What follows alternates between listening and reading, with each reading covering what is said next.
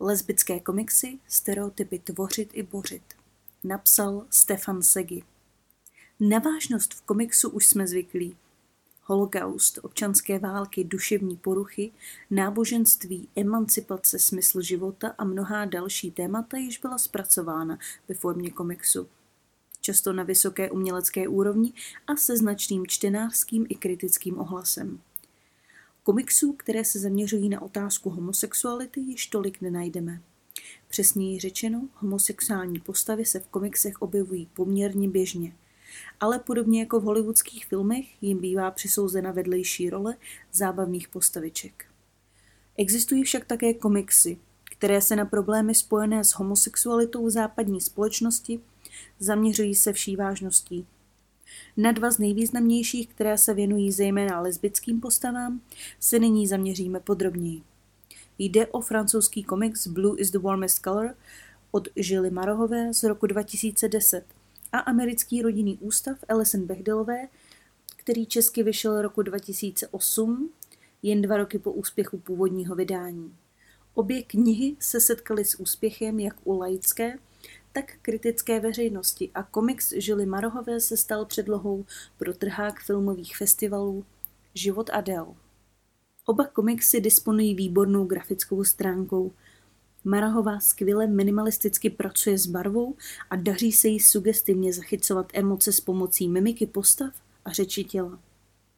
Behdelová oproti tomu obětovala veškerou dynamiku na úkor symetricky uspořádaných panelů, drobných detailů rozpitých barev a statických scén, které korespondují s nehybnou atmosférou amerického maloměsta. A oba jsou skvěle napsané. Blue is the warmest color dojme i drsné chlapy. Při nejmenším u autora tohoto článku se to zadařilo. Zatímco rodinný ústav představuje inteligentní a intelektuální meditaci na téma paměti, sexuality, rodiny a Ameriky, oba mají také chyby, které tak nějak patří ke komiksu, jenž v podvědomí tvůrců stále bojuje o to, aby se stal relevantní a uznávanou formou uměleckého vyjádření.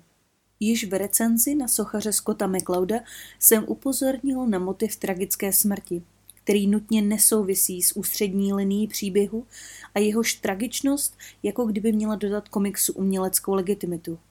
Hle, žádný happy end. Zejména Blue is the warmest color ždímá ze smrti emoce – které mohou zastínit ústřední téma, tedy obtíže s hledáním sexuální identity a otázku, co to vlastně znamená být lesbou.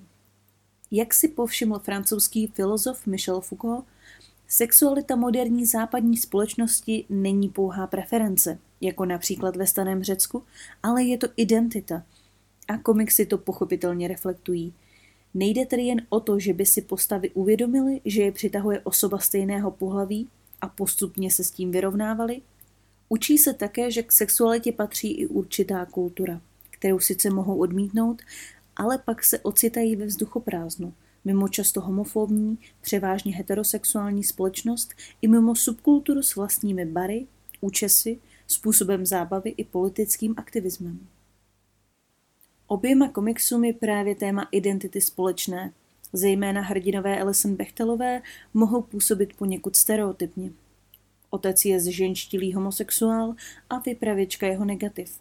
Mužatka, která odmítá tradiční ženský vzhled i myšlení.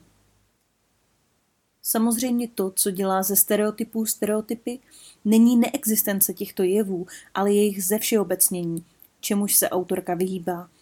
Její silnou stránkou je pak zdůraznění nesamozřejmosti dnešních liberálních hodnot – kdo ví, jak dlouho nám vydrží, a zdůraznění kontrastu mezi anonymitou i relativní tolerancí velkoměsta a malým městem. To neposkytuje žádný ukryt a vede k potlačování, schovávání, pocitům viny a snad i k sebevraždě. I citově založený komiks Blue is the warmest color řeší otázku, co to znamená být lesbou. Jedná se o jednu z mála třecích ploch jinak idealizovaného partnerského života – je třeba se aktivně postavit za práva sexuálních minorit, například na různých pochodech či demonstracích, anebo si užívat relativního komfortu v soukromí při vědomí, že většina společnosti chápe stále homosexualitu jako něco zavržení hodného, ačkoliv ji navenek relativně toleruje? Ani jeden z komiksů však není vysloveně didaktický a nevede čtenáře k přijetí jediného možného způsobu, jak svoji sexuální identitu prožívat. Navzdory společnému tématu bychom také sotva našli komiksy odlišnější. Jeden je dramatem plným citů a lásky a druhý je důkladnou intelektuální pitvou. Oba ale stojí za to číst, ať už si sexuální identitu představujeme jakkoliv. Propojují totiž svébytnou poetiku svých autorek s poutavým líčením individuálních osudů a jejich sonde do lesbické kultury neprobíhá formou kázání, ale má spíše podobu otevřených otázek, nad nimiž lze přemýšlet a nechat se jimi inspirovat k hledání vlastní perspektivy.